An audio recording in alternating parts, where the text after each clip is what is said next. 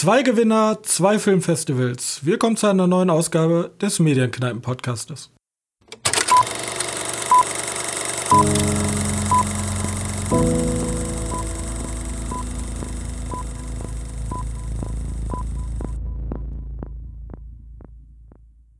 Hallo und herzlich willkommen zur 28. Ausgabe unseres kleinen Filmenthusiasten-Podcastes.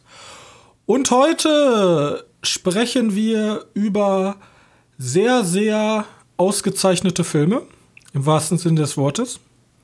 Sehr, sehr ausgezeichnet. Okay, ja. Johannes, Ja. ich glaube, wir brauchen die Kammerjäger. Ja. Weil, weil hier, sind, hier sind Parasiten im Haus. Mhm. Die haben sich hier festgesetzt. Der kommt ja eigentlich erst nächste Woche raus, ne? Kommt eigentlich jetzt nächste Woche raus.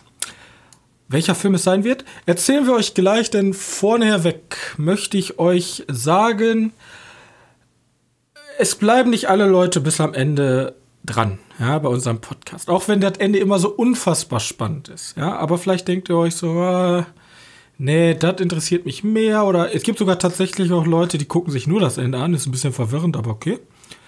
Ähm, deswegen möchte ich sagen, wenn ihr den Podcast immer bis zur Mitte hört, aber ihr uns vielleicht supporten möchtet, weil ich das Gewurstel immer am Ende sage, dann gebt uns doch eine nette Bewertung irgendwie bei iTunes oder auch gerne Feedback. Ja, wir sind ja noch ein junger neuer Podcast und auch ein Enthusiasten-Podcast, aber wir sind immer auf der Suche nach netten außenstehendem Feedback, damit wir uns ein bisschen verbessern können. Und ja, könnt ihr tun. E-Mail ist verlinkt. Ihr könnt das auf unserer Webseite tun oder ähm, natürlich einfach als Bewertung bei iTunes oder wo auch immer. So, Andere Podcatcher. damit habe ich das abgehakt und damit ähm, wir alle weiterhin mega intelligent und schlau bleiben und unseren Eltern, unseren Nichten, unseren Cousins und unseren Putzfrauen schöne Facts mit auf den Weg geben können, habe ich heute was Schönes rausgesucht, Johannes. Johannes, Ja. wusstest du, Ja. dass der Joker von Oh, Passend Batman, zum Thema. ja, Ja. Heath Ledger, hat ja einen Oscar bekommen, Ja. glaube ich. Nein? Ja. Doch. Doch. Hat er. Hat er bekommen. Der hat sich nämlich einen Monat Pardon. in ein Londoner Hotelzimmer eingeschlossen, hat er dem Magazin Empire erzählt, und hat halt einen Monat lang ein kleines Tagebuch ähm, geführt und mit verschiedenen Stimmen und verschiedenen Lachen experimentiert, damit er den ikonischen Lacher und die ikonische Stimme vom Joker imitieren kann. Okay. Also er saß einen Monat im Hotelzimmer und hat sich eigentlich nur so von Roomservice und so ernährt. Und dann war er komplett eingeschlossen und hat nur für sich so rumgebrödelt, wie er das am besten macht. Das Okay. ist doch Einsatz, oder?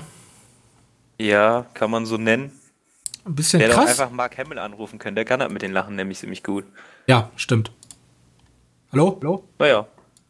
Aber er hat ja dafür seinen Oscar bekommen. Dann Ja, also, ja, ne, also wenn ihr einen Oscar auch gewinnen wollt, jetzt könnte ich einen richtig gemeinen Witz bringen, den mache ich natürlich nicht. Ähm, deswegen gehen wir einfach schnell weiter. besser ist das. Ich will mich Oh. ja hier nicht in Teufelsküche bringen. ähm, so. Jetzt will ich ihn eigentlich erzählen. Ich erzähle ihn dir nach dem Podcast. Haha. Ihr Social Warrior könnt mich nichts ge- anhaben. Ähm, so. Wir starten. Womit möchtest du starten? Mit dem Parasiten oder mit dem witzigen Clown?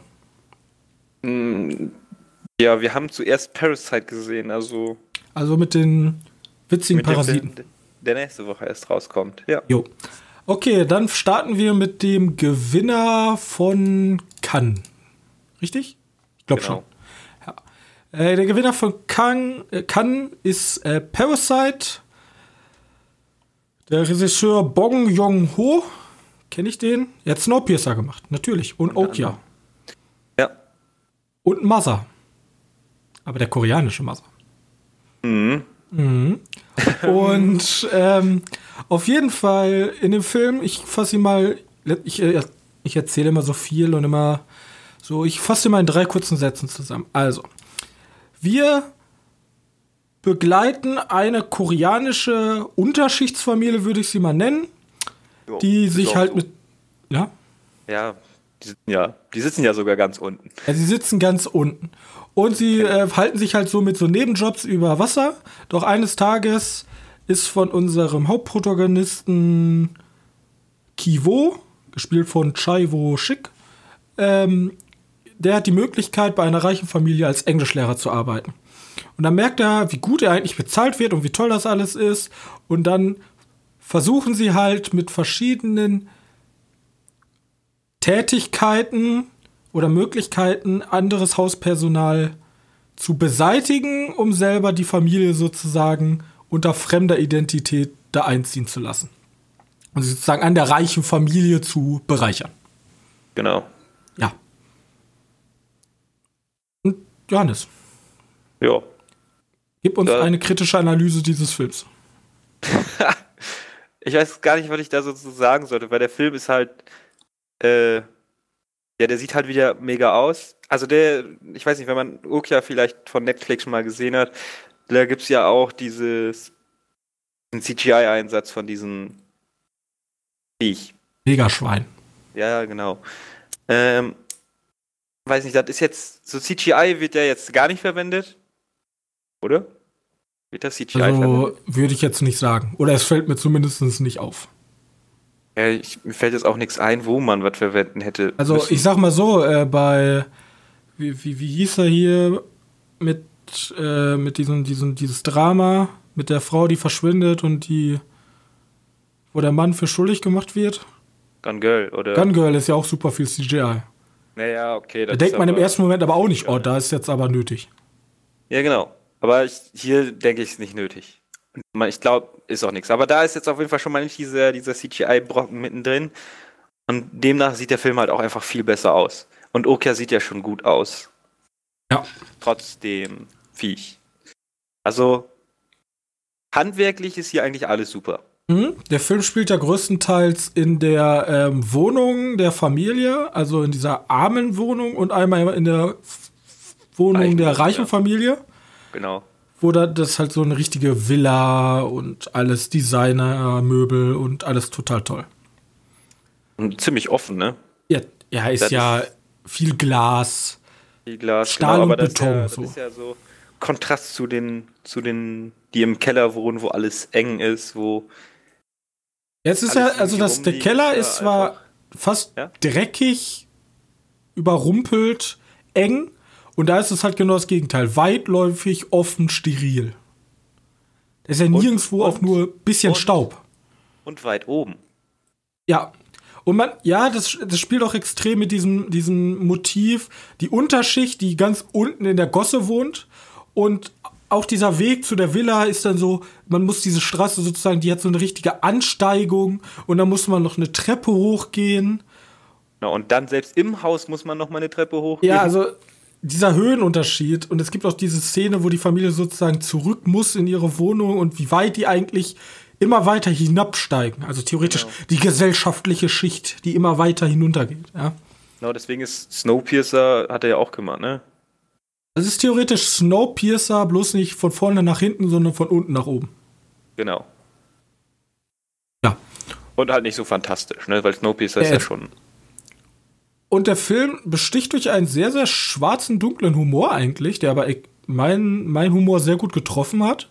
Also ich musste echt schmunzeln bei vielen Szenen, auch wenn die eigentlich, die sind halt richtig gemein schon. Ja, die sind, Also man, ja.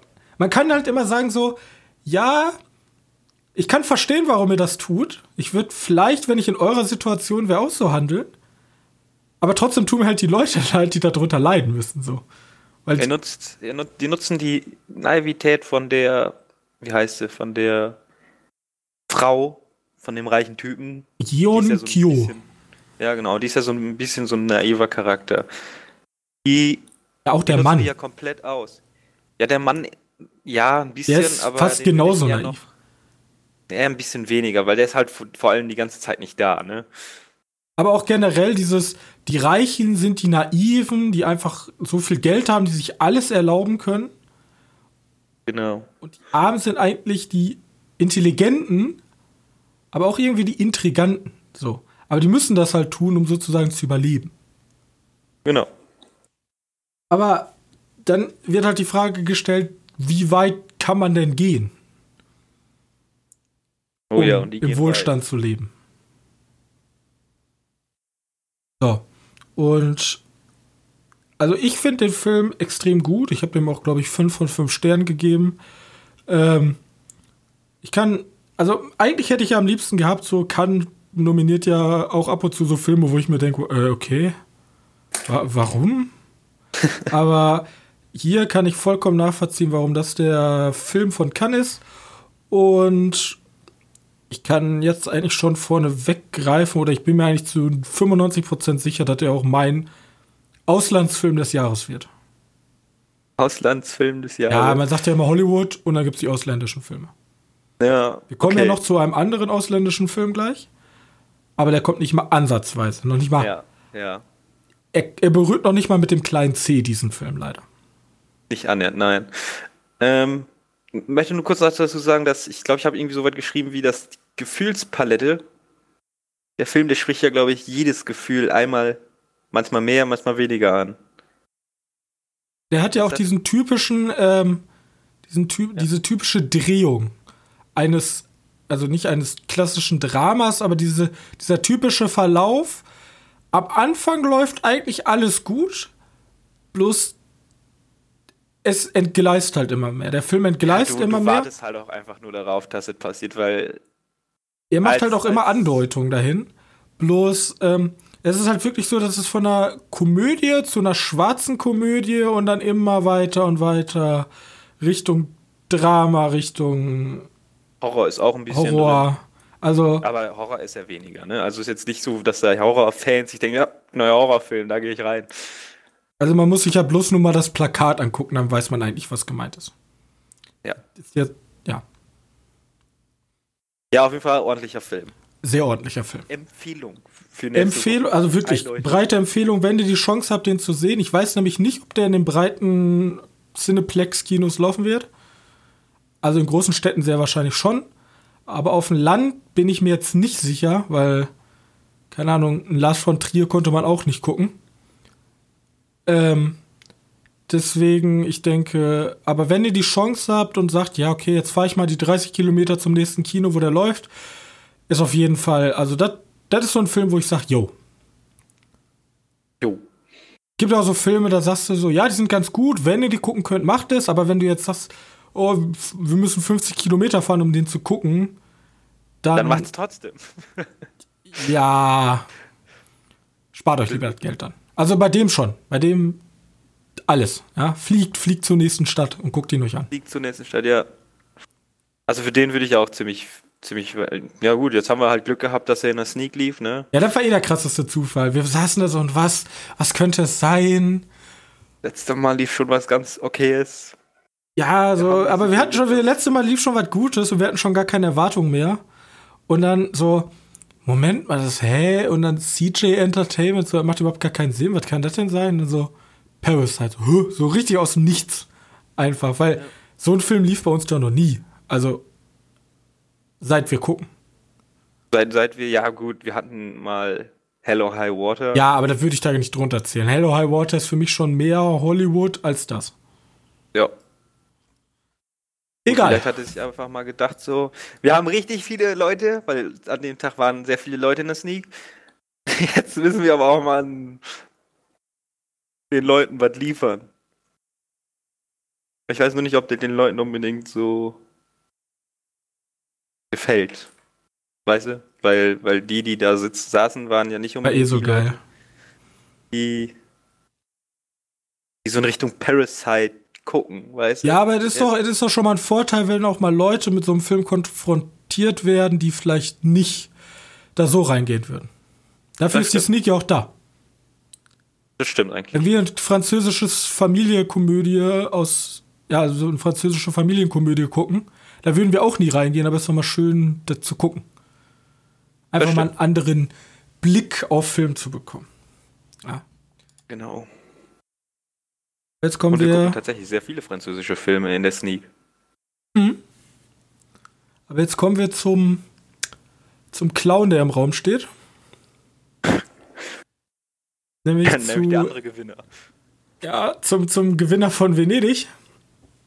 Nämlich zu Todd Phillips Joker. Und heißt Joker eigentlich Witzbold oder Lachfigur? Joker?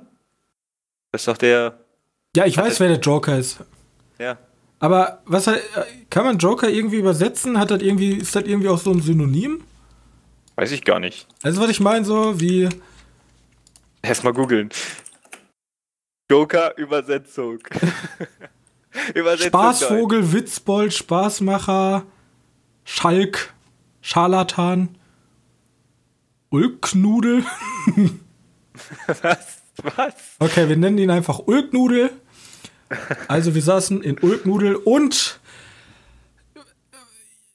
und? Also sagen wir es so, es war der erste Film, wo es eigentlich nur über ein über Comedy und Leute zum Lachen bringen geht, wo ich nicht gelacht habe. Kein einziges Mal. Ich musste ab und zu mal grinsen, aber das war eher nicht, weil ich das witzig fand, sondern Situationskomik. Erstens, es war Situationskomik so und ich fand eigentlich witzig, was der Film mit den Besuchern machen möchte. Also was der Film jetzt vorhat. Ich habe eigentlich schon dahinter geguckt. Ja, ich war schon eine Ebene weiter. Ja. Ja. Wir sprechen äh, über Joker. Ich fasse ganz kurz zusammen. Wir haben, äh, ach, wie spricht man den aus? Ich habe damals eine Review zu ähm, Phoenix. Beautiful Day. Wie? Walking Phoenix. Walking ich, ich Phoenix. Denk, ich, ich denke immer, der ist ja. Ja, ich sag ist immer. Joaquin so, Phoenix? So wie, so wie Laufen. Walking und dann bringst du halt W, tausche mit in J. Joaquin. Joaquin Phoenix. Walking Phoenix spricht halt einfach wie ein W aus. Ich, keine Ahnung, ich habe auch keine Ahnung, wie man richtig ausspricht. Auf jeden Fall ein sehr guter Schauspieler, ja. Ich habe damals an einem Video gesessen, was leider nicht rausgekommen ist, über eine Preview zu A Beautiful Day. Und damals dachte ich schon, wow, Alter, was ein schauspielerisches Talent. Und ich hatte gar nicht auch. Erstens, ich habe den gar nicht auf dem Schirm. So, der macht einfach Rollen von Filmen, die ich absolut liebe. Du hast ja gesagt, den Gladiator, das ist jetzt vielleicht nicht seine Main-Rolle gewesen. Aber ja, zum Beispiel, er ist ja bei Hör. Ja, genau. So, ich erkenne den nicht. Der spielt immer so. Der sieht immer komplett anders aus. Als hätte man irgendwie. Das ist irgendwie krass. Also beim Joker, auch mit der Mimik und diesem zusammengefallenen Gesicht ja schon fast. Also so ein bisschen so ein gezeichnetes Gesicht. Ich hätte niemals mit dem ähm, gleichen Schauspieler von A Beautiful Day verglichen schwierig, ne? Also ich finde äh, ich finde halt extrem die Wandlung, die er macht. Vor allem auch vom Körperbau. Während er noch bei A Beautiful Day so einen richtig bulligen Ex-Cop, keine Ahnung, ich weiß gar nicht mehr, was da war, auf jeden Fall so einen richtig bulligen Typen spielt, spielt er jetzt so einen richtig abgemagerten, dürren, keine Ahnung, Menschen. So. Auf jeden Fall. Ich weiß nicht, wie er mit Namen heißt äh, im Arthur Film. Fleck oder? Arthur Fleck, ja, okay. Arthur Fleck, Arthur wir begleiten Arthur Fleck, der ähm, als in so einer Agentur als Clown arbeitet, die anscheinend so Clowns an verschiedene Events äh, vermarkten. Und er hat sowohl, ich glaube, also sehr wahrscheinlich gesundheitliche als auch psychische Probleme. Und er möchte halt gerne eigentlich Comedian werden. Also so Stand-up-Comedian mit Witzen Bloß. Bloß der ist nicht witzig. Er ist nicht wirklich witzig. Seine Krankheit macht ihm oft Striche durch die Rechnung und ähm, er gerät in eine sehr starke Abwärtsspirale, weil in seinem Leben läuft einfach nichts mehr wirklich richtig. So. Mhm. Und er wurde schon oft in den Medien als sehr gefährlicher Film bezeichnet. Es wurde in den Medien äh, berichtet, dass Leute aus dem Film gegangen sind. Es wurde in den Medien darüber berichtet, dass ähm, es eine Heroisierung von, keine Ahnung, Amokläufern, Terroristen etc. ist. Ja. Teilweise finde ich die äh, Kritik komplett überzogen. So, ja, wir reden immerhin über einen Film, wir reden über Kunst und Kunst darf im ersten, im ersten Sinne erstmal alles, meiner Meinung nach auch wehtun. Ja. Er, er, muss, Kunst muss auch ganz oft wehtun, einfach, weil es so nur Themen ansprechen kann. Und du kannst halt Sachen im Film machen, die du in der echten Realität nicht machen kannst. Ja? Hat auch ein bisschen was mit Eskapismus, also in, in die, äh, in die äh, Traumwelt abzutauchen, weil wir können halt Welten erschaffen, die es so nicht geben sollte. Und ich sitze ja nicht hier und sage jetzt, oh, was der Joker da im Film macht, das ist ja total toll. Ja, endlich mal jemand, der sagt, so dieses typische, ja, endlich macht mal jemand was, ja, diese Reichen. Aber ähm, ein Prozent, die niemand mag. Ja, und wie gesagt, äh, ich hoffe, er gewinnt den Oscar als bester Schauspieler. Also, die Nummer, ja, könnte man auf jeden Fall mal. Es ist eigentlich nur der Kampf Heath Ledger gegen äh, Joaquin Phoenix. Ja, Findest wer? du, dass man das so, so machen sollte? Also, sie kommen, man kann natürlich sagen, Method Acting, bla bla bla, aber sie kommen schon beide sehr krass. Ich weiß nicht, ob das am Charakter oder am Schauspieler liegt. Weil dieser Charakter, der Joker, der hat halt so viel, du kannst halt so viel in ihn hineindeuten, weil ähm, hier Todd, Todd Phillips hat ja auch gesagt, die werden mich alle hassen, weil ich mache ja eine Eigeninterpretation vom Joker. Mhm. Ich, ich gebe eigentlich, ich, mir ist egal, was die Comics schreiben oder was die Leute gerne hätten. Ich, ich mache das so, wie ich mir das vorgestellt habe. Und ich finde den sehr gut. Ja. Es gibt ja immer so Sachen, wo du so eigentlich Fan von bist und sagst, oh nein, wie konnten. Star Wars 8. wie konnten die das, wie konnten die das so verhunzen? Ja. Weiß nicht, ich finde ich find eigentlich sogar, dass der, der der Joker-Film den, den Dark Knight-Film doch teilweise auch noch unterstützt. Ja. Also der, die, die spielen sich ja nicht irgendwie gegenseitig an der Wand, sondern die, die sind einfach nebenbei und du brauchst die gar nicht Die sind auch anders. Die sind auch theoretisch genau. im ganz anderen Stadium vom Joker. Genau. Aber halt so, ich, ich komme ja auch nicht da an und sage, ja, guck mal hier, Jared Leto hat den Joker aber anders gespielt als Higgins. Aber wie gesagt, das sind halt komplett andere Filme. Der eine Film war wirklich auf witzig getrimmt. Und ja, wie heißt der? Suicide Squad war auch witzig getrimmt. Auch wenn das nicht wirklich war, aber. Und der Film, der ist halt nicht wirklich witzig, also der, der Joker jetzt. Jared Leto, kann, kann man die überhaupt vergleichen? Nein. Weil die Filme haben natürlich einen anderen Unterschied. Aber ich kann natürlich subjektiv sagen, ich finde Heath Ledger und Joaquin Phoenix hundertmal besser. Ja, aber das ja. ist halt einfach eine subjektive Sicht, weil ich diesen Joker wesentlich interessanter, interessanter finde als dieser witzige Silberzahn-Joker. Ja. So. Also der dann wirklich einfach nur verrückt ist durch laut sein. Und ähm, ich hoffe sehr, dass Joaquin Phoenix jetzt auch. Ich hoffe sehr, dass er weiterhin in diesem Regisseurskino drin bleibt. Weil da ist er sehr, sehr gut aufgehoben. Der hat ja, ne, mit A Beautiful Day und jetzt auch mit Joker ist ja eigentlich reinstes Regisseurskino, auch wenn es auf einer großen Marke beruht. Aber wenn man zum Beispiel Todd Phillips, da sieht man jetzt zum Beispiel, das möchte ich halt hier anmerken, Marvel ist gut, aber Marvel wird nie sowas erreichen, was der Joker macht, indem man halt die komplette Kreativ einem Regisseur gibt. Ja. Weil man kann natürlich. Ja, gut, das können sie schon erreichen, aber dafür müssen die halt. Du, du musst dem halt Freiraum geben, kompletten genau. Freiraum. Genau. Das ist aber zu gefährlich für so ein großes Franchise, was Marvel gemacht hat. Aber hier hast du halt diesen einen abgekapselten Film, wo selbst Todd Phillips sagt, es wird keine Fortsetzung geben. Der Film hängt nicht mit irgendeinem Universe zusammen, das ist einfach nur der Joker. Das ist der Film, die Geschichte wollte ich erzählen und danach ist Schluss. Also ich meine ja nur, wenn, wenn sich Warner denkt, wir wollen weitere solche Filme drehen, immer gern. Immer gern. Aber, und, aber du musst jetzt nicht unbedingt da einen Joker Teil 2 rausmachen, das brauchen wir, braucht keiner. Nee, aber und ich muss sogar sagen, ich gebe sogar Disney den Respekt, dass die gesagt haben, hier Star Wars 8, mach mal. Der ist jetzt komplett in die Hose gegangen, das ist natürlich schade. Aber sie haben wenigstens versucht, jemanden sozusagen seine Sicht auf die Star Wars Möglichkeiten zu geben. Und das ist ja das Problem am Regisseurskino generell. Wenn du jemandem so viel kreative Freiheit gibst, dann gibt es eigentlich. Aber bei Star es kann sein, dass ein mittelmäßiger Film rauskommt, der in Ordnung ist. Aber es kann halt auch sein, dass es entweder ein kompletter Erfolg wird, so wie Joker, oder ein kompletter Reinfall für die Community. Ja. Und damit muss man halt immer rechnen. Und deswegen sagt Marvel, nee, machen wir nicht. Wir gehen immer schon den sicheren Weg. Und deswegen wird wahrscheinlich Warner, wenn die jetzt so weitermachen, auch öfters mal auf die Schnauze fallen. Da werden auch Graupenfilme ja, ja. dabei sein. Ja, aber ich gehe davon aus, Warner hat ja gesagt, die wollen ja ihre, ihre normalen, also diese DCU gibt es ja gar nicht mehr. Äh, diese, diese normalen Filme wie Aquaman, Shazam, Wonder Woman und so weiter, die wollen die noch machen, aber gleichzeitig auch dieses, also das will, will ich jetzt nicht Universum nennen, aber diese Art Filme auch machen. Also die sind einfach nebenher. So dass Leute, also die Zuschauer müssen halt einfach verstehen, es gibt halt einmal die, die, die Superhelden, die hier mehr so in Richtung Marvel sind von DC und es gibt halt die Superhelden oder Superschurken oder Charaktere, die halt eher so in Richtung Joker sind und nicht irgendwie miteinander verknüpft sind.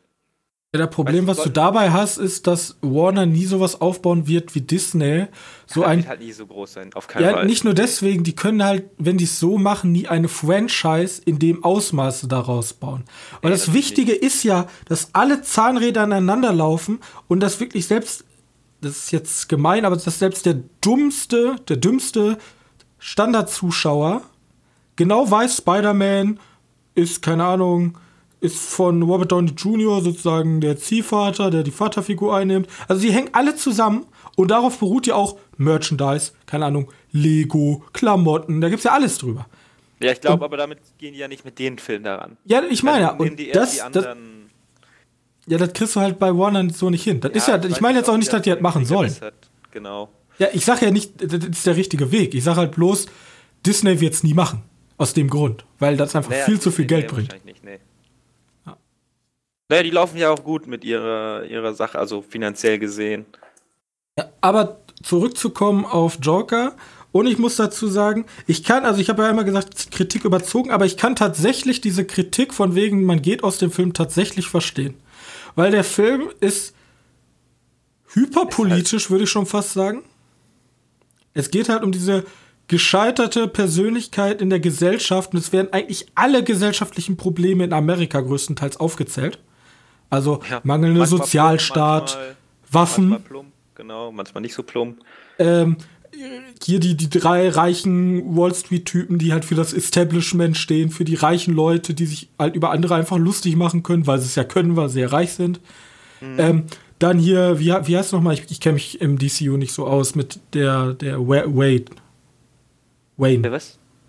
Thomas Wayne, oder? Ja, Thomas Wayne, der so als dieser Konzernboss, der auch immer so richtig arrogant, ich werde kandidieren, weil die Leute wissen ja selber nicht, was für sie gut ist, aber selber halt nur im absoluten Reichtum wohnt, etc., etc. Und wenn du dann so ein was richtig eingefleischter, patriotischer Amerikaner bist, Ja. der so komplett dieses Weltbild von diesem perfekten Amerika hast und dann sozusagen ein Film kommt und dir Spiegel vorhält und sagt, nee, das läuft alles scheiße. Das ist natürlich auch subjektiv, ja. Aber klar. sagt, alles scheiße ist, ich glaube, dann würde ich auch aus dem Film gehen, wenn ich so denken würde, wahrscheinlich. Da muss ich aber schon einen gewissen, einen gewissen Grundgedanken mitbringen. Er muss ja dann auch schon verschlossen sein für andere. Weil es, weil es ist ja nicht so, dass du, wenn du offen für etwas neu, äh, für, für eine andere Ansicht bist, dass du dann denkst, so, kann ich mir nicht geben. Ja, aber ich glaube, das hat schon viel mit, also wenn deine Ideologie so the theoretisch so komplett durch den Dreck gezogen wird, schon fast, das ist schon hart. Ich glaube, wenn Ja. du so zum Beispiel sehr streng religiös bist und gehst, keine Ahnung, das ist jetzt ein schlechtes Beispiel, aber gehst hier in ähm, Illuminati, dann denkst du auch so, ja, weiß Schlecht. nicht. Aber was ich noch sagen wollte, gibt ja diese eine Szene, wo, wo, wo er auf, auf Bruce Wayne trifft, also den, den Jungen, ne? Ja. Und dann kommt ja irgendwann der, dieser eine Typ an, der sagt, hey, pack den nicht an. Sowas. Bodyguard oder der Wachmann. Weißt du, wer das ist? Nee? Das soll Alfred sein. Das soll Der einfach. Butler. Ja, Das ist ja richtige Kante. wusste ich ja auch nicht. Habe ich auch so, oh, okay. Ja, aber ich würde richtig- auch einfach nur Bodyguard, aber ne, anscheinend ist das Alfred. Aber haben die den Namen erwähnt? Ich habe das nicht mitgekriegt. Naja, gut. Also Namen haben sie nicht erwähnt, sonst, wär, sonst wüsste ich das. Ah, nee, ich, ja, ich auch. Ich habe es auch nicht so mitbekommen. Aber ich meine jetzt einfach auch mal kurz nochmal zum Film wirklich zu kommen. Die Härte, Ja, da wollte ich auch noch drauf zu sprechen kommen. die, die wie es dargestellt ist. Es ist jetzt nicht irgendwie so, dass, oh, der Joker reißt irgendjemanden die Arme aus oder sowas.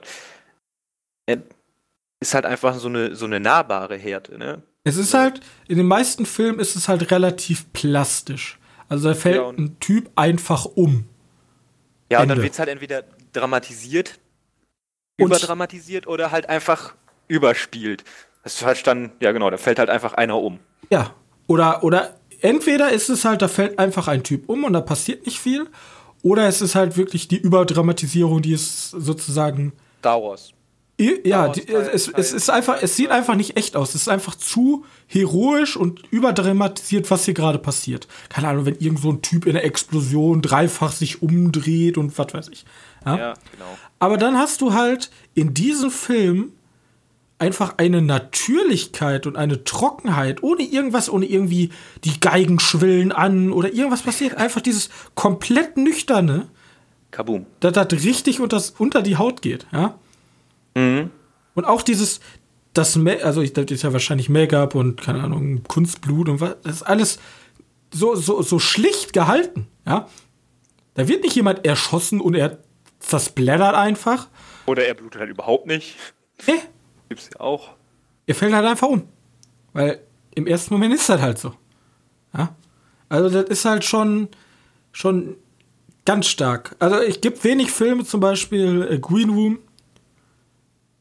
der das extrem auch gut macht. Die haben ja, also für mich hätten die einen Oscar für Make-up bekommen, was die mit Wunden und so machen, wie, wie unfassbar realistisch. Das ist schon, das ist schon die fast widerlich. nominiert? Was? Die waren, glaube ich, die waren, glaub ich, nicht mal nominiert bei Green. Enttäuschend. Also, das, also das, das sind halt so Filme, da ist schon fast widerlich realistisch. Genau. Aber- also, Blätterfilme sind ja nur widerlich, weil es halt so übertrieben ist. Ich weiß jetzt noch nicht mal, ich habe halt relativ viel Kino schon gesehen und ich habe auch schon solche Filme gesehen, wo die echt an eine krasse Realität kommen, so wie Joker. Ähm, ich weiß auch nicht, ob das die Leute auch zu sehr schocken können, weil wenn du sowas noch nie gesehen hast, so eine Ich glaube, Unnahbarkeit. spielt da auch, auch mit. Ich glaube, das ist so Also ein ich genereller Mix aus politischer Botschaft, unmittelbare Naht, äh, Unmittelbarkeit von Gewalt. Also der Film, der, der geht echt unter die Magengrube und ich habe bis heute nicht verstanden, warum im Kino Leute gelacht haben. Also das ist Ja, Wahrscheinlich- sagen wir mal so, es gibt ja, es gibt ja diesen, diesen Moment, wo der, es ist halt mega unangenehm, wo er halt sein, sein Stand-up hat, ne? ja und dann laut loslacht. Und dann, dann diese, diese Krankheit triggert wird.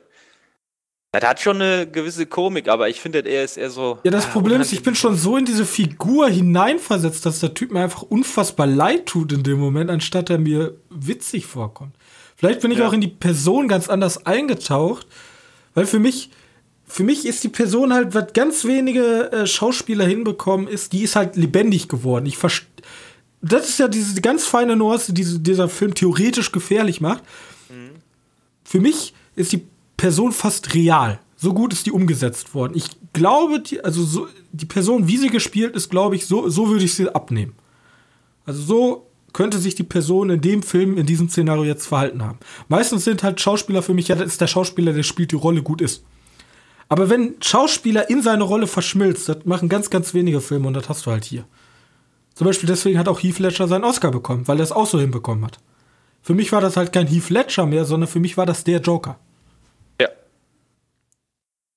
Was wollte ich noch sagen? Aber hier mit dem Humor, es gibt ja auch noch so ein paar Szenen, die, äh, die auflockernd sein sollen. Gibt's Ja, ja, bloß, eine. die kommen, die kommen relativ spät. Die kommen relativ spät, ja. Also der Film schlägt dir halt so geschlagene 45 Minuten, Minuten die ganze Zeit in die Magengrube, was, was Wohlfühl angeht. Also du siehst halt wirklich einen Menschen theoretisch immer weiter zerbrechen. Und dann Genau. kommt diese Auflockerung. Aber dann Ja, gibt's halt die einen Leute, die drüber lachen können und ich bin dann halt schon wirklich so, so mir tut der Typ halt einfach nur leid. So, also, ja. Ja, Das mit den Auflockern, ich weiß auch nicht genau, was da, warum die so, so was da Also ich fand, ich fand die nicht schlimm, so. Aber es gab halt Leute, die haben wirklich bei jeder Szene irgendwie gelacht, so auch. Ja, guck, die, die da vorne saßen, auf die musst du nicht aufs Publikum. Ja, da, keine Ahnung, auch war die Endszene und ich freue mich, dass De Niro endlich mal wieder einen guten Film erwischt. Ähm, Ja? Das, das ist halt die, die Endszene. Da gibt es eigentlich nichts zu lachen und trotzdem haben Leute gelacht im Kino. Ja, während er richtig. Ja, egal. So, guckt euch auf jeden Fall Joker an. Ich kann jetzt schon. ja. Also ich kann jetzt schon mal sagen, der wird bestimmt unter meinen Top 5 des Jahres stehen. Eigentlich zu 100 Prozent. Ich weiß nicht, wie man das jetzt noch so kurz vor knapp top. Ich weiß nicht, was noch alles kommt. Also die großen Parasite, Filmfeste sind ja eigentlich vorbei. Venedig und Cannes. Und die stehen ja auch ein bisschen für Qualität. Ja, man, die machen auch ab und zu absoluten Murks, nominieren die. Aber das Joker ist für mich als Leute, die ein bisschen nur Kino mögen, ist das eigentlich eine Pflichtveranstaltung. ja. Egal, ob man jetzt Comics mag oder nicht, nur weil das vom DC kommt, heißt das. da- Deswegen liebe ich ja auch Regisseurskino so. Ist, es ist nur Comic in Anführungsstrichen. Ja, ich will, ich kann ganz viele Leute damit triggern. Aber das ist halt wirklich, der Film ist genial. Es ist nur Comic. Willst du mich ärgern? ja, man muss schon sagen, es besteht schon eine, eine, also von allen Comics ist der meist halt reine Unterhaltungscomics. Die sind nicht besonders, also ja. nicht besonders gut, aber die sind, die sind durchschnittlich gut, die unterhalten gut. Aber es gibt wenig Comics, die so tiefsinnig gut sind, dass die halt richtig, richtig gut sind, weißt du? Ja, ja, ich weiß, was du meinst. Et, und kommen aber, ich habe gerade mal kurz nachgeguckt, kommen auch noch ein paar interessante Filme dieses Jahr. Aber ich glaube nicht so viele, dass du den verstoßen. Also ich, in meinem Letterbox Diary wird sich jetzt jeder denken, übrigens, danke an meine fünf Follower, ich habe mittlerweile fünf Follower, hallo. Hey. Ähm, ich habe halt gesehen, direkt nacheinander Shining, Parasite und Joker. So, also die drei ja, Filme würden theoretisch schon für das ganze Jahr für mich reichen, einen richtig guten Film. Ja, wahrscheinlich kam man nicht dieses Jahr raus. Ja, also jetzt, wenn man die so verteilt gucken würde. Ja, weiß ich, weiß, was du meinst. Also interessant, also für mich auf jeden Fall noch interessant ist, dass im, im November ja noch immer The Lighthouse oder der Leuchtturm heißt er jetzt im Deutschen, glaube ich. Der kommt noch und darauf freue ich mich auf jeden Guck, Fall. Den letzten, den letzten Film, dem ich fünf Sterne gegeben habe, ist am 18. Juli gewesen und das war Apocalypse Now. Und das ist auch kein neuer Film. Ja, haben wir dieses Jahr im Kino gesehen, also. Ja. Mh, mm, und Chernobyl. Und dann kommt auch noch hier The Man. Man? Ja, das hier Ford gegen Ferrari, ich weiß nicht warum. Das könnte auch noch interessant werden. 66. Ich weiß nicht, ich kann kein Französisch. Der cool. auch noch, genau. Deswegen, jetzt kommt noch ein paar, The Irishman kommt auch noch. Mal gucken, ob die Niro auch noch einen Film tragen kann. Weil bei Joker hat er jetzt ja nicht getragen, der war ja auch nur nee, dabei. der war eine Nebenrolle. Der war, der war, aber auch nicht schlecht. Also ist der Charakter eigentlich eben in dem Comic-Reihen-Universum bekannt? Wahrscheinlich, oder? Den welchen? Der Moderator. Riff Franklin. Weiß ich nicht. Ich habe noch nicht so von gehört. Okay, sein, ist ja auch egal. Nehmen.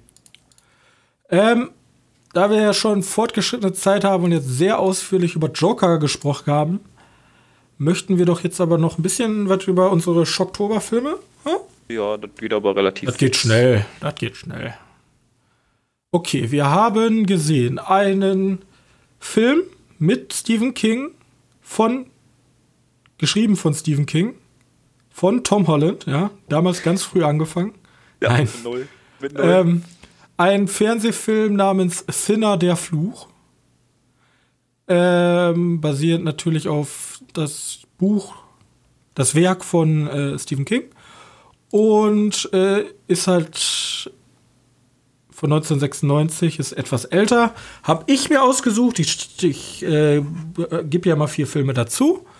Und ja, ich fasse ganz kurz zusammen. Wir haben unseren Hauptcharakter, äh, Billy Halleck, gespielt von Robert John Burke. Und der überfährt eines Nachts die Frau eines Zigeunerhäuptlings. Und der Zigeunerhäuptling. Ey, warte, warte, mal kurz. Um die Frau. Die reden im Film ganz zum Schluss immer nur noch die Tochter. Ja? Ich habe da nicht verstanden. Ist das jetzt die Tochter, die überfahren wurde oder die Frau? ich bin Alter mir auch nicht ganz Frau sicher. Passen. Die sind sich ein bisschen unsicher da, glaube ich. Auf jeden Fall, es wird eine Zigeunerin überfahren und dann kommt halt der Zigeunerhäuptling und verflucht ihn und zwei seiner Komplizen, die sozusagen dafür gesorgt haben, dass er nicht richtig bestraft wird. Genau. So. Und der Fluch von ihm ist halt thinner, ja, dass er immer dünner wird. Er ist relativ fett, kann man schon so sagen. Und yep. er verliert halt unfassbar immer, also er verliert immer mehr an Gewicht, bis es halt lebensgefährlich wird. Und seine Aufgabe besteht halt irgendwie da drin, eine Lösung für sein Problem zu finden. So. Und die Witwe ist 107 Jahre laut Wikipedia alt. Also ich würde sagen, seine Frau.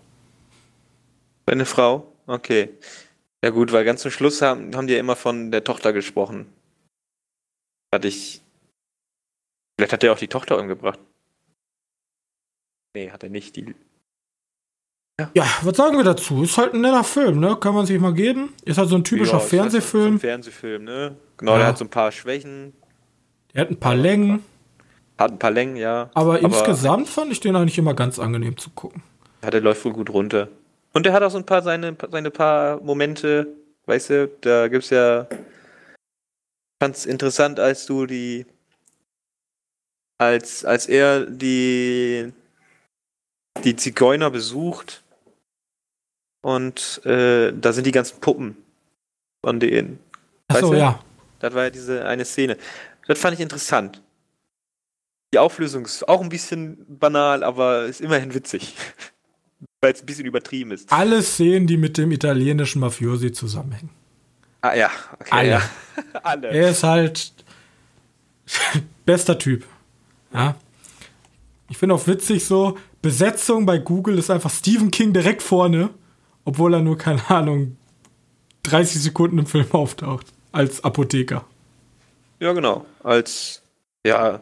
Auf jeden Fall. Äh, Aber eine Frage, ist der Film der ist doch in sich schon, schon rassistisch gegenüber. Die Goldenen darf man eigentlich nicht mehr sagen, ne? Äh, Fahrendes Volk. Ja, genau. Der ist äh, schon ein bisschen, bisschen aggressiv dagegen. Ja. Das fällt doch auch schon an. Also es ist halt theoretisch das gleiche, was Joker als Leitmotiv hat, Zahn um Zahn. Also, du tötest meine Frau, dann töte ich halt dich. So, und das, ist halt, das ist halt Gerechtigkeit. Ja. Das ist 19, der Film ist von 1996. Ich weiß nicht, wie man den zeitgeschichtlich einordnen kann. Verglichen mit heute, wie das früher war, da müsste ich ein bisschen recherchieren. Aber auch, wie das mit, den, mit dem fahrenden Volk damals war. Ja. Mhm. Aber wie gesagt, das ist schon eine sehr alte Denkweise, dieses, ja, wenn er jemanden umbringt, dann muss er ja auch dafür leiden. Ja, aber ich meine jetzt nur so, der Film, der Film ist ja auch so nicht ganz schlecht. Der macht ja, der ist ja wohl anschaubar. Aber wenn jetzt Leute da gibt, die halt über sowas nicht drüber hinwechseln können, die sollten dann halt echt nicht den Film in der Hand nehmen. Weil. Also er ist nicht, sagen wir es so, er ist nicht mehr für die heute politische und soziale Gesellschaft ja, genau. ausgelegt. So. Genau so. Es ist halt ein so. Film, den man auch im zeitgeschichtlichen Kontext. Und ein bisschen ist er ja auch pro Zigeuner, sagen wir es einfach so, weil sie so im Film auch genannt werden. Weil ähm, da gibt es ja dieser, dieser Richter, der die ganze Zeit sagt, ah, ja, hier, ich habe die Polizei gerufen, die sollen die jetzt mal wegräumen. Ja. Und das sind ja auch dann drei, die drei, die verflucht werden. Also der Richter, der die ganze Zeit den Hass gegen die Zigeuner hat, der Polizist, Hauptmann und er. Genau. Ja, aber das ging ja ein bisschen eher darum, dass, dass die den ja gedeckt haben. Ja. Und das war ja, soll ja der Grund gewesen sein. Genau. Ähm, Auf jeden Fall kann man sich angucken, Sinner, der Fluch, Stephen King. So. Mit einem schönen Ende. Ich finde das Ende ganz gut. Ja. Und jetzt kommen wir zum letzten Film. Vorher ist, also von dem wir gesehen haben, muss man auch nicht so viel zu sagen, weil ich wüsste auch gar nicht, wie man den beschreiben kann. Ähm, ich weiß der, es auch nicht. Der Film ist, heißt Aurora, ist bei Netflix gestartet, ist ein philippinischer Film und handelt darüber, dass ein Schiff vor der Küste gestrandet ist. Also es gab es ein, Schiff, ein Schiffunglück und das Schiff ist halt auf ein Riff aufgelaufen und dieses, dieser, dieses riesige Schiffwrack liegt da halt rum. Und es, es sind aber noch nicht alle Leichen geborgen worden von dem Unfall. Und es existiert ein kleines Hotel an der Küste. Und die haben das Problem, dass keine Gäste mehr kommen wollen, weil da ist immerhin ein riesiges Schiff mit Leichen. Und genau. Aber die äh, Regierung gibt für jede gefundene Leiche 50.000 philippinische Perso. Genau, und. Und die, die, die, die, ich weiß nicht, ob das die Leiterin ist oder irgendeine da, die da wohnt, die möchte halt Leichen sammeln. Dann ja, die möchte erstmal, dass die, dass die, die Leichen geborgen werden. Das geht ihr nicht um, komplett ums Geld, aber die nimmt das Geld gerne mit. Ja, und es geht also, also schlussendlich ist der Film ein Kunstfilm, würde ich schon sagen. Der spielt der sehr viel halt, mit. Der sieht halt echt gut aus in seinen Ja, er spielt halt sehr, sehr viel mit Bildern. Bloß ich muss ganz ehrlich sagen, auf Dauer ging mir die ganze Farbgebung schon ein bisschen auf den Sack. Es ist halt, halt nur dieses Grau, ne? Grau blaue Wasser die ganze Zeit mit den Felsen. Also du hast halt echt nicht viel drin. In der Wohnung ist es grau-blau. Ja, das macht im Filmtext, im Filmkontext schon Sinn. Ist aber schon ein bisschen träge. Ähm, der Film ist für mich auch ein bisschen losgelöst gewesen zwischen den einzelnen Handlungen. Also die haben irgendwie nicht so ganz connected, meiner Meinung nach. Die waren irgendwie so ein bisschen entkoppelt von sich. Ja, ganz zum Schluss wird es halt ein bisschen seltsam, ne? Ja, also zum Schluss möchten die da diesen, diesen Moment reinbringen, der sich auch schon irgendwie fünf. Er kündigt sich halt ultimativ lange an, aber für mich ist das irgendwie so. Also für mich ist das zu sehr irgendwie ich weiß auch nicht, zu entkoppelt irgendwie. Das passt alles nicht so ganz zusammen. Das Ende versucht das dann zusammenzufügen mit so einem, ich würde schon fast sagen, typischen Plot. Ja, genau. Das hat man schon häufiger gesehen. Aber ja, also für so richtige Filmfans ist das vielleicht was, die auch gerade gut halt drauf halt noch, sind. Er wird halt auch noch fantastisch und gruselig ist er auch teilweise. Ja. Er ist jetzt nicht so, er ist jetzt nie irgendwie, irgendwie ist der Hauptcharakter nie wirklich in Gefahr. Weil, weil also die, die, die Hauptrolle ist, fühlt sich halt nie so wirklich in Gefahr an. Die heißt übrigens ähm, als Schauspielerin Mercedes Cabral. Cabral. Mercedes, das ist auch kein häufiger Name mehr. Nee. Ob die Marke daran schuld ist, ich weiß es nicht. Vielleicht hat jeder 50.000 Peso für bekommen. Peso. Ja gut, ich weiß also vielleicht Filmfans also da musst du wirklich schon Filmfan für sein und zufällig gerade Netflix-Abo abgeschlossen haben. Jetzt rein für den Film würde ich jetzt kein Geld ausgeben. Und ich meine nur so, der ist nicht gerade angelaufen. Ist nicht so, dass der Film äh, relativ frisch ist, warum man davon nichts mitbekommt. Die philippinischen Filme, die da, da released werden auf Netflix und dann nicht übersetzt sind, also wer ist jetzt kein, der läuft jetzt nur mit Untertitel, äh, die jetzt kein, also die jetzt nicht nur im O-Ton sind, kriegen halt nicht wirklich Werbung. Bei uns. Der, der läuft schon seit April. Läuft der auf Netflix. Aber den habe ich so zufällig gesehen und dachte so, da hat noch nie jemand, noch nirgend, irgendjemand hat noch nichts dazu geschrieben. Schreibe ich jetzt mal irgendwann dazu. Niemand was zu geschrieben? Zumindest hier auf dieser Seite nicht. Und ähm, der Film sehe ich gerade hier bei Google, ich weiß nicht, ob das 100% stimmt, aber das Budget für den Film waren anscheinend 3 Millionen Perso. Philippinische Persos. Was sind das dann? In sind Euros? 53.000 Euro. Okay. Natürlich muss sehen, da hinten kann man mit dem Geld wesentlich viel mehr machen. Aber der ja. Film hat an den Kinokassen 107 Millionen eingespielt. Das sind ja schon fast Blair Witch Project äh, Renditen. Ja, muss vorstellen, ja der Film hat fast das 40-fache eingespielt. Von dem, ja, was er gekostet hat. Ich meine nur, ganz zum Schluss hast du ja im, im Boot, hast du ja ein paar Szenen, wo man denken könnte, ja gut, hier haben sie sich mal ein Boot genommen. Also der Film ist schon echt günstig produziert, das sieht ja, man auch. CGI, aber alles was mit Feuer und Dingen zu Ja, das sieht halt so aus, als hätte man schnell After Effects halt so das Standard-Feuertool drüber gelegt und gut ist. Ja, aber ich finde ihn eigentlich wohl konsequent. Auch wenn der ganz am Schluss ein bisschen strauchelt. Ja gut, dann wollen wir? Ja. Aber dann ich nicht zu lang. Ich habe hab noch. Nicht, ja? Ja, ja, ich habe hier halt El Camino gesehen, ein Breaking so, ja, Bad Film. Ja. Ähm, in der Hauptrolle Aaron Paul, der hauptsächlich bekannt ist wahrscheinlich durch Breaking, Breaking Bad. Bad. Oder Need for Speed. Oder Need for Speed. Oder The Horseman. Und, äh, und anscheinend durch Westworld, obwohl ich den dann nie irgendwie erkannt habe. Ähm, und auf jeden Fall, der Film knüpft direkt, also wirklich direkt an das Ereignis der letzten Folge aus der letzten Staffel an. Ähm, oh, jetzt muss ich die Ohren zumachen. Dat, ne? dat, ach, das ist, das ist wirklich nicht. Also ganz ehrlich, das ist kein großer Spoiler. Auf jeden Fall, Jesse, so heißt er nämlich im Film, er wird befreit. Von wem? Keine Ahnung. Ich, ich weiß es natürlich, weil ich die Serie gesehen habe, aber von wem? Keine Ahnung. Und er wurde halt gefangen gehalten von einem Drogenkartell, um Meth zu kochen. Weil er in der Serie natürlich mit Walter White zusammen dieses ultra krasse Meth gekocht hat, wo dann Walter White richtiger Badass mit wurde. Und er kannte halt diese ganzen Schritte. Weißt du, dass das so richtig schön rein ist. So. Mhm. Und er wurde halt festgehalten und wurde befreit. Und der Film setzt halt genau bei seiner Befreiung an, die Flucht vom Gelände und wie er sich, er möchte eigentlich nur weg von hier und ein neues Leben beginnen. Das ist sein Ziel. Also es geht einfach nur um eine Flucht. Geht um eine Flucht, ja. Okay. Verstecken vor der Polizei, Geld zusammenkriegen für eine Flucht, fliehen. Das ist der ganze okay. Film. Und, und der Film funktioniert an sich auch sehr gut, weil es, also wer die Serie nicht gesehen hat, hat ein schön, schönes, keine Ahnung, wie nennt sich Film, wo es eigentlich nur um eine Person geht und die Ängste und Probleme. Also es wird, er, er hat sehr schwer mit, ähm, mit Panikattacken während der Zeit der Gefangenschaft zu kämpfen, etc.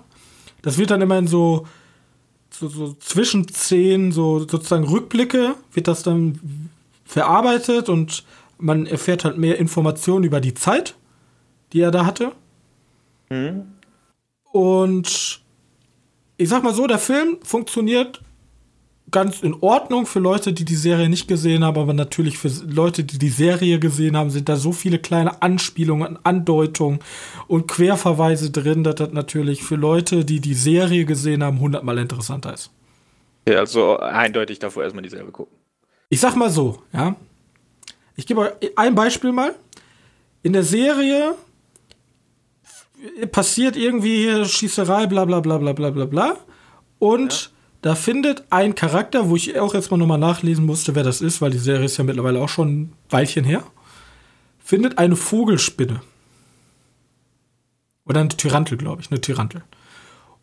Und diese Spinne sieht man dann in seinem Haus in einem wie nennt sich das? Amphi, äh, nicht Aquarium, sondern Terrarium. Ja, für, ja.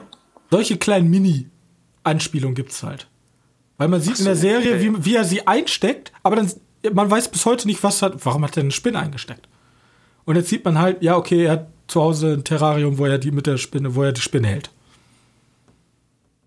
Okay, also haben sich die Leute, die die Serie, ach, den Film gemacht haben, auch die Serie mal angeguckt. Das ist auch mal ein also Vorteil. Also sehr, sehr also sehr, sehr viel. Es gibt sehr, also sehr, also es ist voller Fanservice. Okay, ja gut, dann ist das also wirklich eindeutig wert für. Es ist, es ist komplett ein Fanservice-Film, aber der Film an sich ist trotzdem sehr gut. Also es ist nicht nur ein reines, nicht nur ein reines, ha, guck mal, das kenne ich, ha, guck mal, das kenne ich auch, ha, ja, ich erinnere mich, sondern der Film mhm. an sich ist auch sehr gut. Und vor allem, äh, Aaron Paul macht echt einen guten Job. Okay, das ist gut. Dann, ja. Also ich werde es nicht gucken, weil ich die Serie noch nicht gesehen habe. Ich kann immer nur predigen, guckt euch diese Serie an. Das sind fünf Staffeln, aber die Serie wurde nicht umsonst mit absolut drei Milliarden Preisen überhäuft. Die Serie ist wirklich ein Brett. Da ist Game of Thrones, tut mir leid, liebe Game of Thrones-Fans, auch wenn eure Staffel, die letzte Staffel kacke war, ist ein Witz dagegen. Okay, da werden viele Leute nicht zustimmen. ich kann ich noch irgendwelche ich Serien, krassen Serien? Ja, kann ich denn sonst noch irgendwelche krassen Serien dissen? Was ist noch beliebt? Wo gibt es so eine richtig eingeschleifte Community? Weiß nicht, Ge äh, wie heißt das nochmal, der mit den Zombies? Walking, Walking Dead. Dead schlechter. Handmaid's Tale schlechter. Ist ja auch tausendfach ausgezeichnet. Macht dich nicht unbeliebt. Ja? Star Wars The Clone Wars. Auch schlechter. Ganz sicher. Kommt nicht, nicht. Alles okay. schlechter. Sollten sich Kinder angucken, Breaking Bad. Besser als Star Wars Rebels oder so. Ja. So, ja, fertig, Leute. Okay, ich habe noch ganz ja. schnell die, die, die, die zwei News, die ich mir aufgeschrieben habe, weil die vielleicht interessant sind. Erstens South Park. Ja. Haben wir, glaube ich, schon mal so drüber gesprochen. Die zweite Folge der, drei, der aktuellen Staffel kann man ja alle auch im Internet nachgucken. Und das die Made in China? Das ist die, die heißt Made in China. Die Darf man nicht in China gucken? In China, in China gucken. Was? Weil, Hätte ich jetzt nicht gedacht. Ja, ist, ist halt einfach nicht erlaubt da. Satirischer Kommentar über China. Die haben doch da so viel Pressefreiheit und Meinungsfreiheit. Da darf man doch bestimmt ja, sowas gucken. Ja. Darum geht es ja in der Folge um. Es geht halt auch Was? um Disney und sowas und Hauptrollen sind da halt auch Winnie Pooh, weil Christopher Robin, der kam ja in, der durfte ja in China nicht gezeigt werden in den Lichtspielhäusern. Nipu ist äh, übrigens auch der neben, neben May aus dem Spiel Overwatch hier der Haupt. Haupt. Keine Ahnung, der Hauptmaskottchen dieser Bewegung gegen Blizzard. Winnie Pooh? Ja. Da wird immer einfach das, das Gesicht, da wird einfach immer, in, in Winnie Pooh wird einfach immer das Gesicht von diesem, von dem chinesischen Präsidenten reingefotoshoppt. Na gut, auf jeden Fall, der durfte halt einfach auch nicht gezeigt werden und dann geht es halt darum, wie, wie, wie schlecht drauf Mickey Mouse ist, der da als CEO für Disney dasteht, der einfach Winnie Pooh zur Sau macht, weil der in China nicht erlaubt ist. Halt, so was. Und noch mehr China-Kritik und so was. Also, die Folge, die ist sehr lohnenswert, sich mal anzuschauen. Außer ihr wohnt in China. Dann Arschkarte. Dann VPN an und let's go. Ja, Später genau. vom Geheimdienst abgeholt werden. Oder? Nee, nicht vom Geheimdienst. Ihr werdet einfach von euren Sozialpunkten runtergestuft. Müsst umziehen, dürft nicht mehr in die schöne Gegend, müsst in die Parasite-Gegend. Ja, Parasitengegend. Ja, oi, oi, ab in die Gosse mit euch. Stimmt, das gibt's ja auch noch in China. Ja, krass, ne? Also, wir sitzen halt hier und machen uns eigentlich darüber lustig, dass, aber die haben da hinten halt Echt fuck, fucking Soziallevel. So, um, hast dich, so ehrlich, genau, genau das gleiche wie halt bei Black Mirror. Oh, hast nicht genug Kerzchenpunkte, um dir hier einen Kaffee zu kaufen. Muss in die schlechte, muss in das schlechtere Café da hinten hin. Ah, ist das, ach, das ist die Dingensfolge mit. Ja, kenne ich. Ja, wo die ganzen Leute Leute up und down voten können. Ja, das mit den Typen. Der hat, der hat Smoothies mitgebracht. Keiner mag ihn trotzdem. Ja. Ach ja. ja hassen ihn alle. Nein. Er hat Karen ja. verlassen, deswegen hassen wir ihn. Also, keine Ahnung. Ich weiß, weil eigentlich muss man muss ja, man muss ja was fürs Umwelt tun und man muss was gegen Donald Trump sagen und man muss. Alter, ich tue was für die Umwelt. Ich habe für viel Geld Glas-Cola gekauft. Ja, stimmt. Wir ja, wurden bei, wir wurden schön bei dir bedient mit Glas-Cola. Glas-Cola. Aber man muss halt so viel tun und jetzt auch mit China und Hongkong. Ja, ich weiß auch nicht. Die ganze Welt, also man kann ja sagen, die ganze Welt geht zugrunde, aber irgendwie brennt es momentan überall. Aber dabei irgendwie immer schon. Jetzt kriegt man es nur noch besser mit. Also, Filmemacher macht weiterhin politische Filme, die wehtun. Weil Apropos, Disney äh, macht schon genug Filme. Wir haben genug Disney-Filme. Wir brauchen nicht mehr. Wir brauchen anders. Ja, aber du weißt, Winnie Pooh kam nicht nach China. Das ist schlecht für Disney. Schlecht. Das war meiner Meinung nach der beste, die, die bis jetzt beste Live-Action-Adaption von den Disney-Klassikern. Weil die halt. Ah, ich habe Winnie Pooh leider nicht gesehen. Das Problem, ja, was ich mir halt mit China denke, China gibt ja immer so Lizenzen raus. Für, keine Ahnung, am Anfang waren es, glaube ich, 24 Filme und dann war es das Doppelte. Genau. Aber ich denke mir halt. Im, Markt, ne? das ist halt eine Planwirtschaft, also nicht eine direkte Planwirtschaft, aber eine sehr kontrollierte Wirtschaft da hinten. Und ich weiß nicht, ob man, also als wirtschaftlich denkendes Unternehmen musst du natürlich auf den chinesischen Markt machen, gehen. Mhm. Aber wenn ich ein Unternehmen wäre, sein würde, ich würde nicht auf den chinesischen Markt nehmen. Ich würde das nicht unterstützen. Ja, genau, da geht's auch, da geht's auch in die South Park Folge drum, weil, weil Randy, so heißt der, ne? Ähm, der hat ein, ein Cannabis-Unternehmen. ja, weiß ich, der fängt ja in der Staffel davor schon an, hier so eine Farm aufzubauen. Genau. Und darum geht's dann halt auch so ein bisschen. Also, ganz ehrlich, die, die 23. Staffel ist ordentlich. Die gibt's ja auch zu gucken auf, auf der eigenen Internetseite von so, South Park aber nur in Englisch, ne? Weil, aber. Er ist noch nicht übersetzt. Das kommt erst zwei Monate, drei Monate später. Ja, aber das ist bei South Park ja eigentlich auch relativ simples Englisch. Ja, generell bei Comics ist ja alles nachsynchronisiert, kann man eigentlich alles einfach verstehen. Ja, eben. Ähm, auch wenn die Stimmen manchmal echt nervig sind, aber. Sind halt so sch schrill. ja.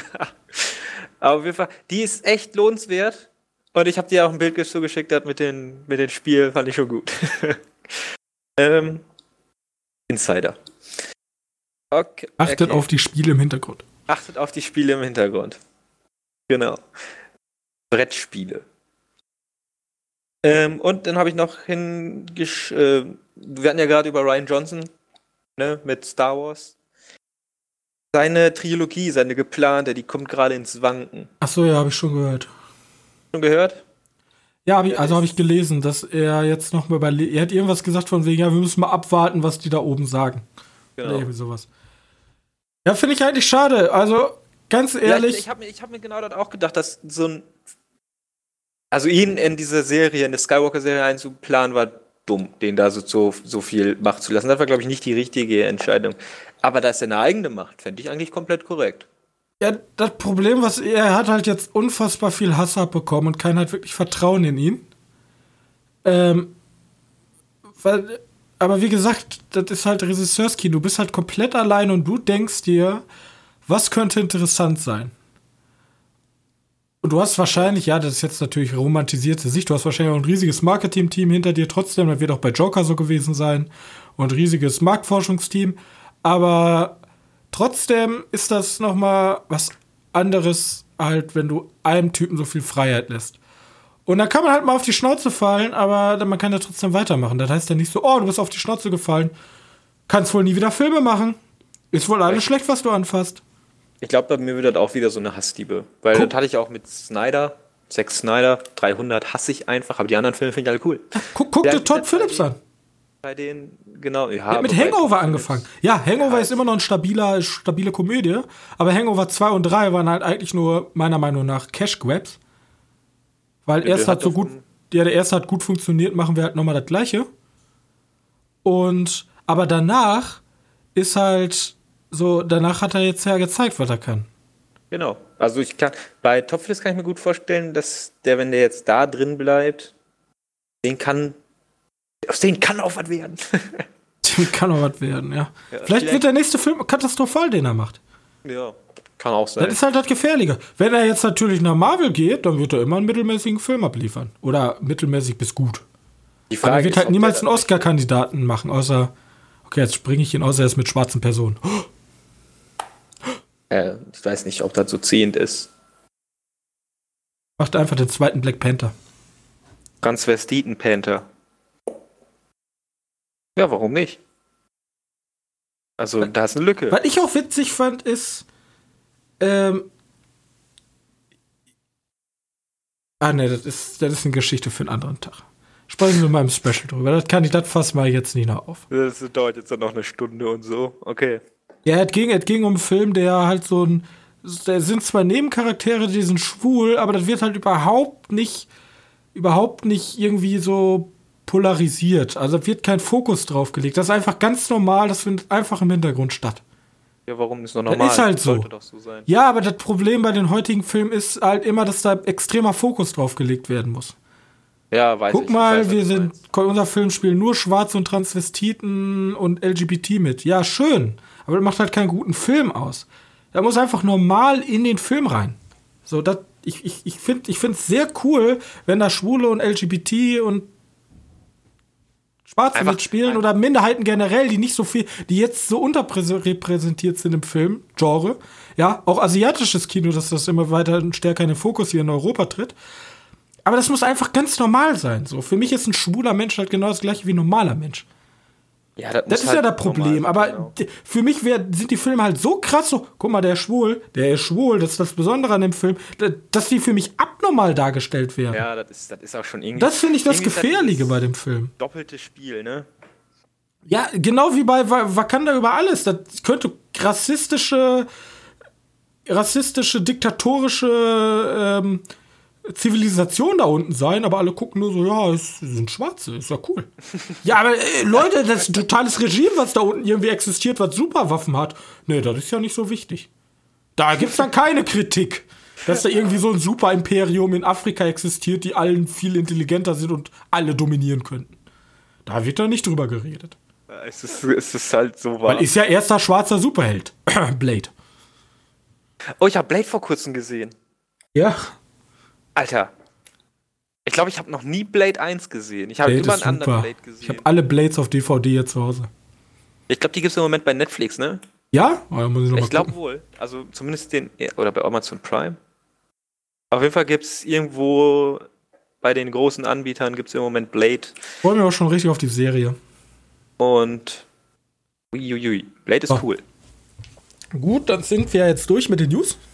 Wir haben wieder viel politischen Zündstoff dagelassen. Wenn ihr mit uns über diesen politischen Zündstoff reden wollt, dann äh, tut das doch sehr gerne. Schreibt uns eine E-Mail, schreibt uns Kritik, wie wenig Ahnung ich denn hätte oder wie, viel Ahnung Johannes hat. Ähm, Oder andersrum. könnt, oder andersherum, ja. Ihr könnt uns äh, auch gerne auf Social Media und so äh, gerne irgendwas da lassen. Ja, wie gesagt, das, was ich am Anfang gesagt habe, gilt für euch, die bis hier durchgehalten haben, auch. Ähm, aber halt, bevor ich jetzt hier sage Tschüss und die Aufnahme beende, müssen wir noch einen Film in den Bildungsduktus der Liste der nominieren. Liste. Ja. Mal gucken. Sie liest. Wir haben es schon echt schwer, wir, wir haben in letzter Zeit echt nur so Bretter. Nur so. Also ganz ehrlich, von meiner Meinung nach könnte Joker unter S fallen. Ja. Ich, hab- ich habe auch Parasite unter S gesehen. Ja, das würde ich auch sehen. Aber ich würde Parasite, klingt zwar schizophren, den habe ich auch 5 von 5 gesehen, würde ich aber eher unter A packen. Parasite ist für mich, ich habe unter A auch Hello High Water gepackt. Das ist schon ein sehr krasser S-Kandidat. Aber Achso, tatsächlich. Irgendwas fehlt mir. Irgend das Quäntchen. Ja, Your Name ist auch bei mir unter A. Your Name- Da müssen wir noch mal reden. Nein, das ist also diese Filme, die A-Filme, die sind richtig gut. Also an A-Filmen ist Ja, nichts klar. auszusetzen. A-Filme kann man alle bedingungslos empfehlen. Bloß es fehlt dieses Quintchen, dieses diese Prise Salz. Zum Beispiel die Shihiros Reise ins Zauberland hat. Ach, weißt du, worüber wir nicht gesprochen haben, was zum Joker? Die Musik ist halt auch mega geil. Ja, Der Soundtrack. Also Ja, das, das Witzige Joker, ist. Sag mir eine Sache, ich, ich werde einfach, ich wir nominieren einfach Joker, oder? Ja, Okay. ich auch Ähm, einfach stark auf. Joker S, Leute. Aber jetzt eine Sache zum Abschluss. Fällt dir eine Sache ein beim Joker, die schlecht war? Joker, die schlecht war. Wo du den Finger draufsetzt und dann sagst, das hat mir überhaupt nicht gefallen oder das fand ich störend. Fand ich störend. Gut, da muss man jetzt aber erstmal, dann können, können ja lange dauern, das hier zu suchen. Ja, das ist es halt. Deswegen würde ich den Film als S sehen. Ja, Mir ist nichts eingefallen, was in Joker wirklich schlecht ist. Also, bis auf dieses politische und subjektive, was da drin passiert, das ist ja. Das Aber aber, das ist, aber das ja. ist einfach Kunst, das ist Film. So, das muss Ja, man halt subjektiv kritisch miteinander besprechen. Aber rein vom Film und was da passiert, wie das Schauspiel ist, wie die Musik eingesetzt wird, wie die Kamera eingesetzt wird, Kulissen etc. etc., ist der Film einfach für mich 10 von 10. Kann ich nichts sagen. Ja, also gut, ich, ich kann euch mal sagen, ich gebe grundsätzlich beim ersten Mal nicht 10 von 10 Punkten, aber so Potenzial darauf hat er auf jeden Fall. Also, ja, packt ihn mal ruhig unter S, das ist ja. Alles klar. So, Hey. damit sind wir am Ende angekommen. Nächste Woche haben wir irgendwelche Filme, die wir nächste Woche besprechen werden, weil nächste Woche Comparasite. kommt Parasite. Das war's dann aber auch wirklich schon. Kommt halt wirklich nur Parasite und. Ach so. Und irgendwas nächste Woche? Maleficent 2. Mächte der Finsternis. Aber. Kannst War du. noch niemals in New York. The King, After the Wedding, Born in Even. Neverland. Neverland. Neverland. Ist das das Neverland? Coming of Age. Film. Penguin. Highway kommt bald, Johannes. Nicht vergessen. 27. Oktober, ne? Ja, ja, ist ja bald. Ja. Danach geht's, gut, aber. Ja, danach kommen wieder mehr Filme. Nächste Woche müssen wir mal gucken. Wir haben auf jeden Fall wieder Schocktoberfilme für euch. Und vielleicht gibt es dann nächste Mal ein bisschen mehr Discussion so über Gott und die Welt. Was geht so in dem Filmmarkt ab? Was sind die wichtigsten News? Weil in letzter Zeit haben wir so viele Filme geknüppelt, wie man bei uns auf dem Bau so gut sagt. da, da, da müssen wir mal ein bisschen ne, unsere Schultern entspannen. So, Genau. mit diesen Worten verabschieden wir euch.